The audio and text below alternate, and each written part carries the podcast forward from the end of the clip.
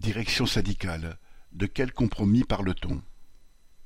Macron, qui n'arrive pas à faire cesser la mobilisation contre son attaque sur les retraites, continue aussi à refuser les appels des directions syndicales à une solution de compromis.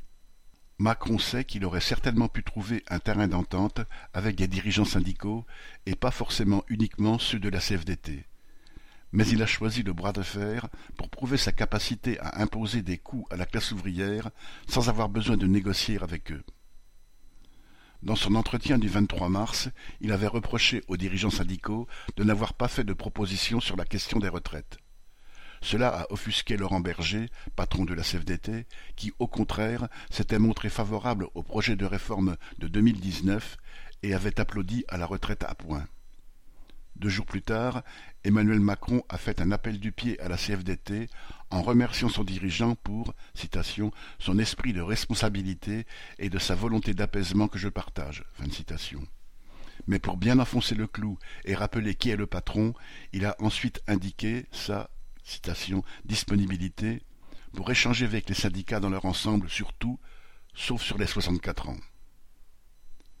Malgré ce mépris envers la fonction d'interlocuteur privilégié que sont d'ordinaire les dirigeants syndicaux, vendredi 24 mars, Laurent Berger, appuyé cette fois par le dirigeant de la CFTC, proposait à Macron une sortie de crise. La solution, c'est de dire on met sur pause, on se donne six mois pour regarder, et sur les travails et sur les retraites, comment on peut reprendre les choses à l'endroit. Et ensuite, les organisations syndicales pourront nourrir leurs propositions et trouver un compromis s'il est possible. Et d'ajouter, cela calmerait le jeu.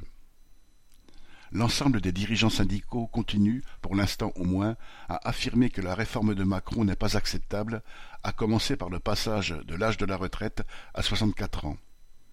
Ils seraient d'ailleurs en difficulté s'ils disaient le contraire mais d'autre part, ils veulent toujours se montrer disponibles pour un compromis.